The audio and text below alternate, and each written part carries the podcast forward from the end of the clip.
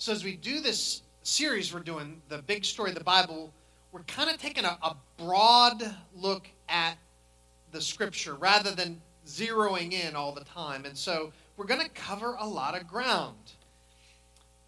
If you are doing the reading plan with us, and, and I want to you know, invite you to, to do that. The 100 essential verses, we still have some of these left. There's some at the information center. I, I put some over in the mission hall as well. Uh, it, the passages for the first five sections actually very much fit with what we're doing today. So if you've already started it, great. If you haven't started it yet, it's not too late to, to jump in. So as we get going on this,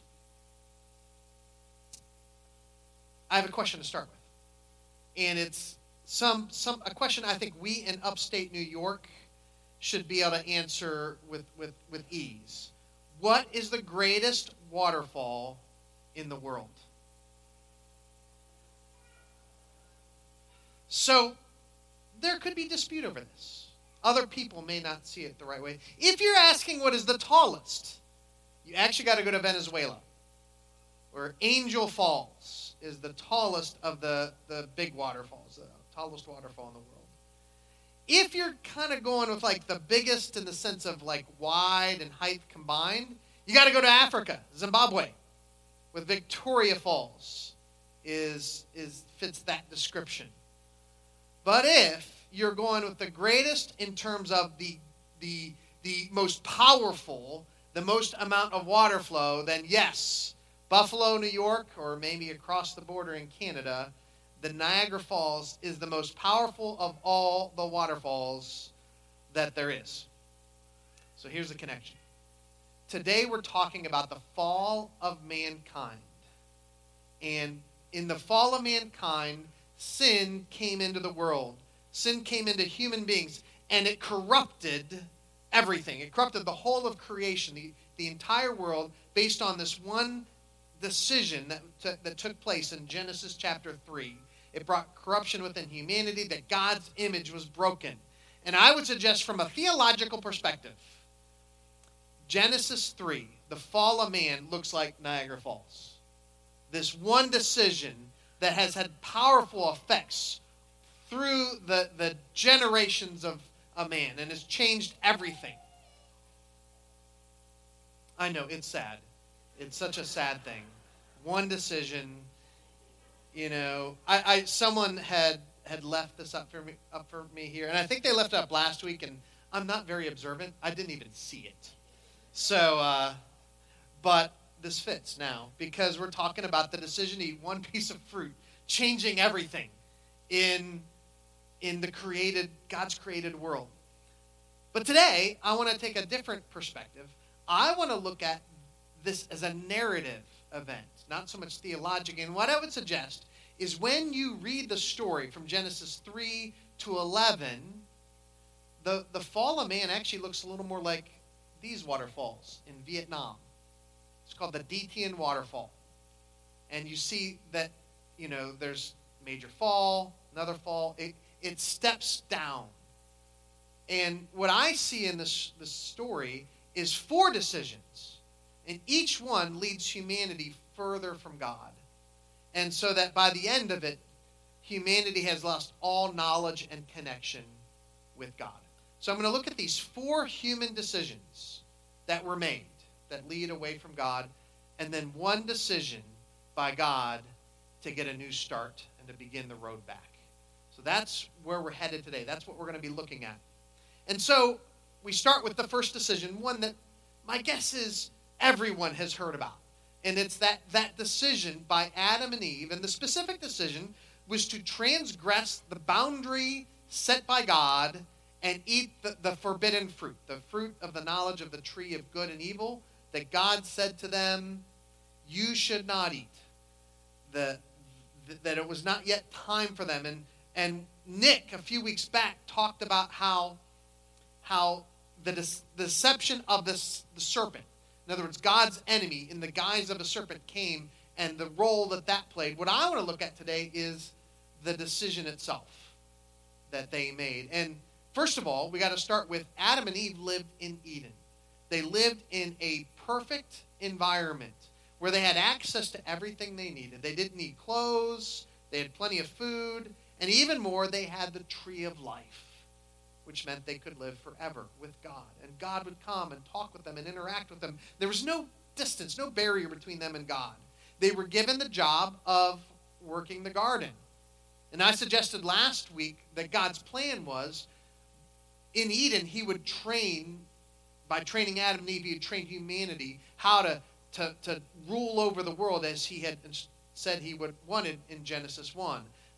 Eden was a training ground that eventually that would expand and maybe they would get to the point where they could eat from the tree of good and evil, but they were not ready yet. And so God had said, This one thing don't do. Don't eat from that tree. And that is the one thing they chose to do. They they said this seems good to them. It was attractive to the eyes. That the tree was desired to make one wise. And it was good for food. They could not see the reason why God said no. And so they decided, what could be wrong with this? I will choose myself. We will choose for ourselves what is good and evil, what is right and wrong. We don't need to listen to what God says. That is the essence of sin. That, that's the picture. I will choose for myself what is good and evil. We're not punished as human beings for their sin, for what they chose to do. Instead, the, the situation is every person after Adam and Eve has made the same decision. We all have said in our hearts, I'm going to choose for myself. I don't need to listen to what God says. I know better. The consequences you could read for yourself as you go through that. But you see clearly it introduces a barrier between them and God. The first thing they did is they hid from God. And then God ultimately says, From dust you came, and to dust you will return.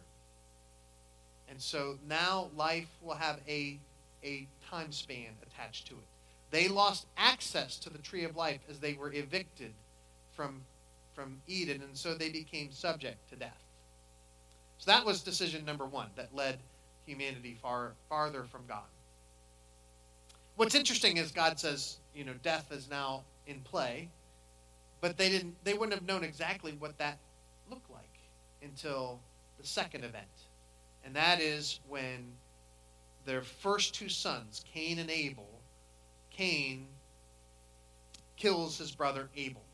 And so the decision is to allow sinful anger to rule in our heart and strike out against a brother. So in the text, it talks about how both brothers brought offerings to God to worship. So God is not completely away from them. There's still some connection. They come and worship God. And in fact, God speaks with Cain. And for, for reasons we don't know, Cain's offering was not considered acceptable people have different thoughts on that. My thought is simply it probably came with a grudging heart. That God is very concerned with the heart with which we bring an offering to Him, not just the sacrifice itself. And so God says, next time you could do differently and your offering will be accepted. But God then warns him in this phrase sin is crouching at your door. God could see into the heart of Cain and see what he was thinking into the anger that was building. And Cain, rather than hearing the warning, he, he allowed that anger to rule and he could, could not strike against God, so he struck out against his brother instead. Sin is crouching at your door. The same is true for every person since. Inside of our heart, exist sinful desires, anger, rage, lust, greed, gossip, boasting. And we all have to, in order to do what is good and right, we have to resist those passions. We can't just follow our heart because our heart will lead us astray. And we have to say no at times to the passions within so that we could do what God would want us to do. What are the consequences? How does this play out? God says there's a price to pay for this. Cain becomes a restless wanderer. He goes off into the world, and he finds a wife. We, we talked some at our Sunday school class where we're watching the video. like, where did Cain get his wife? It doesn't tell us. It's, it's one of those questions pastors get asked all the time. There's things in the story that the text just doesn't tell us. So there's things we don't understand always, but there seems to be other people around. In fact, Cain was immediately afraid that there would be other people who would kill him when he was kicked away from his family. Um, so what happens? Cain leaves. He builds a city. And as you read through Genesis 4, you'll see new things. There are new technologies that, that develop. Talks about the blacksmithing, you know, learning to work with metals, and also musical technology and different. So new technologies. It talks about a growing number of descendants, many descendants. The other thing that happens in this is polygamy. They, rather than follow the pattern given in Genesis 2 of one man, one wife, they begin to marry more than one person. And so you have polygamy beginning to develop. And then along with that is they follow the pattern that Cain set, a pattern of violence. So the way of Cain involves these, these activities. That's what develops within the world. And to give one quick part that it says in Genesis 4, one of his descendants is Lamech. And Lamech gives a little speech to his wives. And every time I hear this speech, I read it, I cannot help but think of Conan the Barbarian. So you tell me if this fits, imagining what, what Lamech was like. So he, he has two wives, Adah and Zillah. And he says, Adah and Zillah, hear my voice. You wives of Lamech, listen to what I say. I have killed a man for wounding me, a young man for striking me. so, yeah, thank you. Yeah, I've worked on that really hard. Declare it. No, no, he's, declaring he's already killed at least one man, maybe two, in that. And then threatening his wives if they dare to cross him. That becomes the, the way of Cain, the way of those descendants. Is all hope lost? At the end of chapter 4, we have this thing. It talks about Adam knew his wife again, meaning they, you know, got together. And and they they bore a son, another son, and his name was Seth. And and actually Eve praises God for for giving her another son. And it says to Seth also was a son was born, and he called his name Enoch. So in other words, another line of of people are going to start to exist. The line of Seth they're going to, you know, from Adam and Eve. And, and here's the key verse. At that time, people began to call upon the name of the Lord. So there's still a connection. God and his people are still worshiping him in this. And then that leads to decision number three. This is, is the one that's, let's put this way, there's the most difference of opinion on. So Genesis 6 2 says this. It says the sons of God saw that the daughters of man were attractive, and they took as their wives any they chose.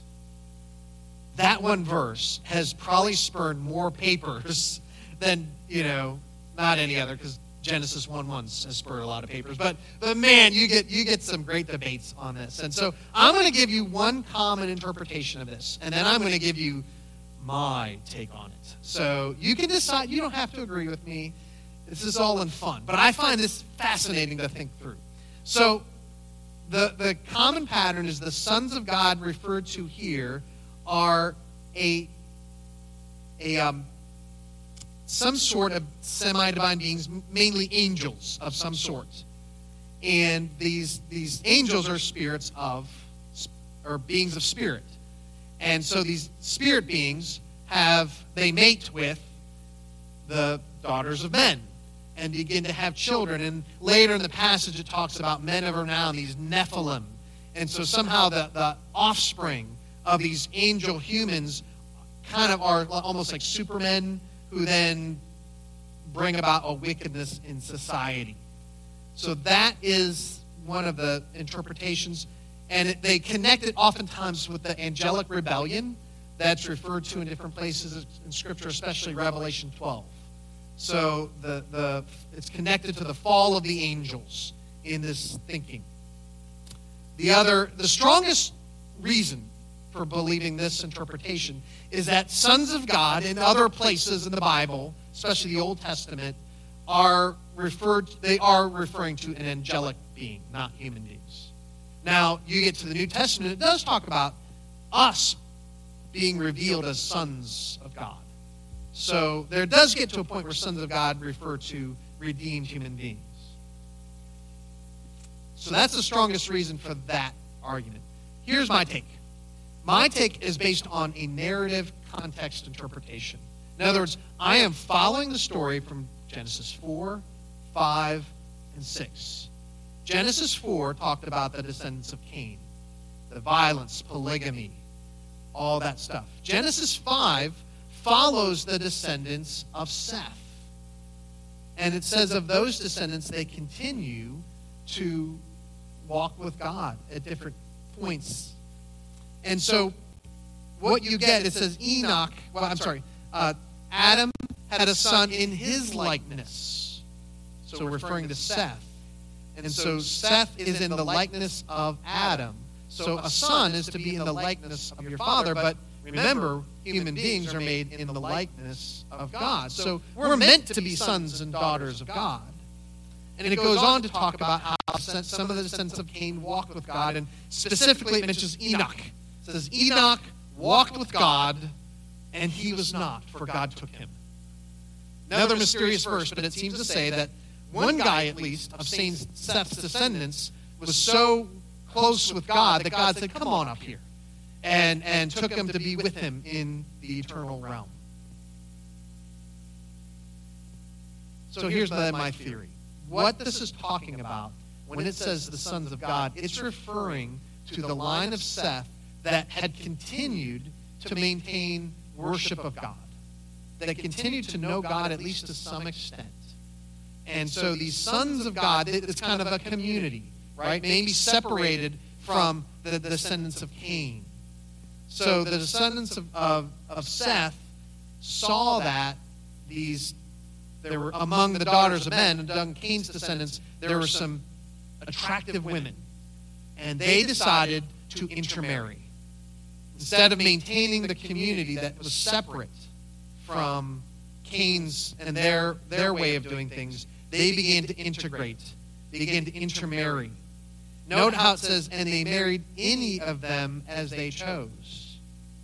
Might that mean they, they decided to marry as many of them as they chose, that they, they started to practice polygamy. And instead of looking for someone who would, you know, a wife that would help them stay connected to God, they, they just went their own way. And what I see this is the sign that the last community of people who were trying to hold on to God giving up. And what would that produce, though? So the thing I didn't mention is that in Genesis 5, when it talks about the descendants of Seth, they live crazy long lives. Like, ever hear Methuselah? Methuselah, I think, lives to 969. Uh, Adam had lived to 950. And they continued down the road to, to, to live these long, super long lives. Noah lives to be 950 years old. So, what would happen if you combine these crazy long lives with a society that practices polygamy and violence. Great wickedness. And so I believe when it's talking about the Nephilim, it's talking about, it says men of renown, it's talking about almost like these warlords who, who because they lived super long, they could take as many wives as they want, they're having children all over the place, they were controlling things. And it was such a wicked and evil society, God said, I can't do this anymore. This ain't going to work. And God has to deal with the society in two ways. I kind of picture it as a Mad Max world, if you've seen those movies, where, where it's people constantly fighting one another. God deals with this ultra violent and oppressive society by, first of all, the flood. There's no fixing it. It's, the evil is so interwoven that you can't redeem it. You can't bring them out of it. And so God has to start fresh. And you might, again, know the story. Noah was the only one that survives. Noah and his family. and They, they rebuild another one. But God does a second thing in this. He makes a second decision, and that is to limit human lifetimes to 120 years.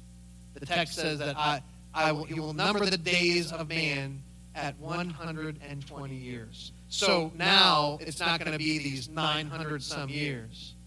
Now, what's interesting is you'll find through Genesis that that, that declaration by God in Genesis 6 takes a while to work its way through because they, you know, Noah still lives to be 905 or 950.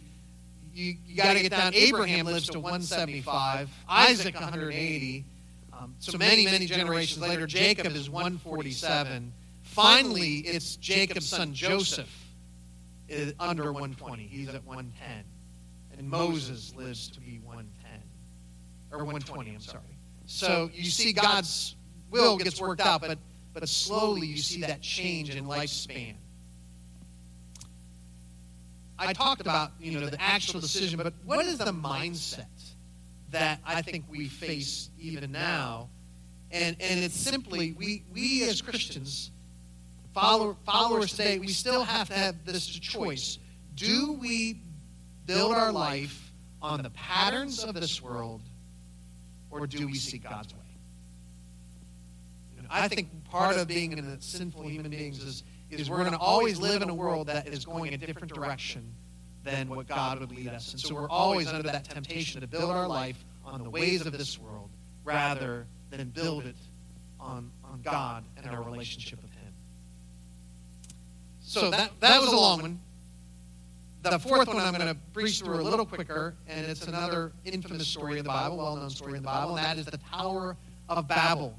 And the decision is rather simple it's that they would build a tower to the heavens to seek fame and renown by building a tower up to heaven. So, post Noah, you have a whole group of people they start to form cities, and the city they form is Babel, an early form of Babylon. They develop a new brick technology of baking the bricks. That enables them to build higher and higher. And they decide, let's build all the way up into the heavens. Could be, are they thinking like we can get up to where the gods are? Because that's what they pictured back then. Could it be they, they thought, well, if we get up there, we're going to live forever? You know, they'll be like gods. The text states their reason as being is to make a name for ourselves. God simply says, not on my watch. He's not going to allow this to happen. And I love the way he frustrates their plans. He, he could do it plenty of ways, right? He, he could have used a lightning bolt to take down the tower if he wanted. Uh, he could have done numerous things, but what he does is, is he he confuses their language. See, they, there's something they take for granted that they don't realize is from God, and that's their ability to communicate. And that ability to communicate is part of how they're able to do such a large building project with multiple people. And that, that gift from God is language. That's one of the things that we have because we're made in God's image. The ability to speak. It's, it's hardwired into our brain. Babies are ready to learn language. They just got to see it and, and learn how to put it into practice they think they're doing this on their own power and technology, but they fail to realize they're really relying on God even for that. And God doesn't take away their language, He just confuses it. He mixes up their languages so they all speak different ones. And what happens is they end up scattering and the project is left unfinished. So that's the decision. The, the, the mindset that I think we still face today is to seek renown, and build a name for ourselves, rather than living a life that strives to honor and glorify God. Right? I want to build a name for myself and do something everyone will talk about. That desire is built into human beings. We want to be known and infamous or famous in some ways. And what the result of that is it leaves uh, competitive relationships, broken relationships, as people compete against one another for status and attention. if someone else gets the attention and we don't, doesn't that tick us off a little bit? Right? If someone else gets a lot of likes for their Instagram photo, do we feel a twinge within us that says, well, what about me? You know, that is built into human nature. I want to compare briefly what were the citizens of Babel trying to do versus what the Messiah, the Son of God, would do, Jesus. They were seeking a name for themselves. In Philippians 2, it talks about what Jesus did. It says, Who, the one who is in very nature God, did not consider equality with God something to be used to his own advantage, but instead he made himself nothing. Rather than trying to lift up his own name, which think about with the miracles that Jesus could have done, could he not have built a pretty good name for himself? Right? He, he could have, you know, been really, really popular, and at times he was. But that's not what he was thinking. Instead, he made himself nothing. He came as a servant. He never used his miracles for his own needs, only for that of others. And then he took the ultimate step and he humbled himself and went all the way to death to, to be obedient to his Father. Even death on a cross, the most shameful way to die. You were lifted up on a cross so that people can point at you and, and mock you. And because he took that step, what did God do? Therefore, God exalted him to the highest place and gave him the name that is above every name. What were the citizens of Babel seeking? Let us make a name for ourselves. Jesus shows us if we want to follow in his way rather than the way of this world, what do we do? We don't seek to honor our own name we take the lowest spot. We, we come and humble ourselves. We serve. We, we follow what Jesus did and should follow his pattern. And we trust that in his time, God will honor our name. That God will lift us up when he sees fit. So those are four human decisions that people made that led, left them further and further from God. So that at the end of Genesis 11, the knowledge of God is, I would say, almost completely lost. In humanity at that point, there are no people who are worshiping God Almighty. Instead, they're worshiping idols and the pagan gods of the ancient world. They didn't know about a true and high God. And instead, they're, they're worshiping Zeus and Jupiter and Thor and Marduk and all these others and Baal. And, and if, if God would have just shown up then and tried to fix things, what would they have thought? If God would have showed up in, in form, they would have assumed he was one of these other gods. He couldn't do it that way. In fact, there's a point in Acts when the Apostle Paul and Barnabas do, do a miracle. And what do they think? They think, oh, it's Zeus and Hermes. So God has to approach humanity very carefully in order to teach them about himself. And so what God decides to do, God's decision, is to reintroduce himself to humanity. He's going to start new. And he's going to start with one man Abraham. Actually, it's Abram, but God later gives him a new name of Abraham, meaning father of nations. And God says to this, this man, it says, I, I want you to leave your family, leave your heritage, and move to a place that I will show you. Come and trust me. I will give you this land to you and to your descendants. Moreover, I will make you into a great nation, and I will bless you, and I will make your name great so that you will be a blessing. See, God's plan is that by picking this man and teaching him about himself and beginning this long process, he ultimately would, would reintroduce himself to humanity so that people could once again know God and know his ways. God says, I will bless you, and then through you, I will bring a blessing to all peoples. all nations will be blessed because of that. And Abram makes the choice to trust this God. He goes, he leaves what's comfortable, he leaves what's known, he leaves the place where he's always lived and, and the society, the advanced society of northern Mesopotamia, and he goes to the land that would be known as the Promised Land, Canaan, eventually known as the land of Israel. And so he shows his faith by deciding to trust his life to this God. That is the decision that we all have to face as well. So, I mentioned the four different mindsets that come. I think these give us a picture of what does it mean to be a sinful human being. What is the what is the theological consequences of the fall of mankind? And it's that each one of us has these, these mindsets that we have to address in our life. So, mindset one I will choose for myself what is good and evil, what is right and wrong for my, my life. Mindset number two sin is crouching at our door and it desires to have us. That there's this passions within us that we have to, to, to not listen to, or else they would lead us to do damage to the people around us. Mindset number three to build our life on the pattern of this world rather than seek God's way.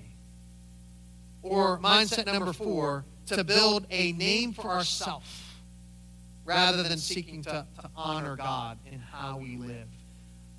Those mindsets, those, those decisions are a part of being human beings.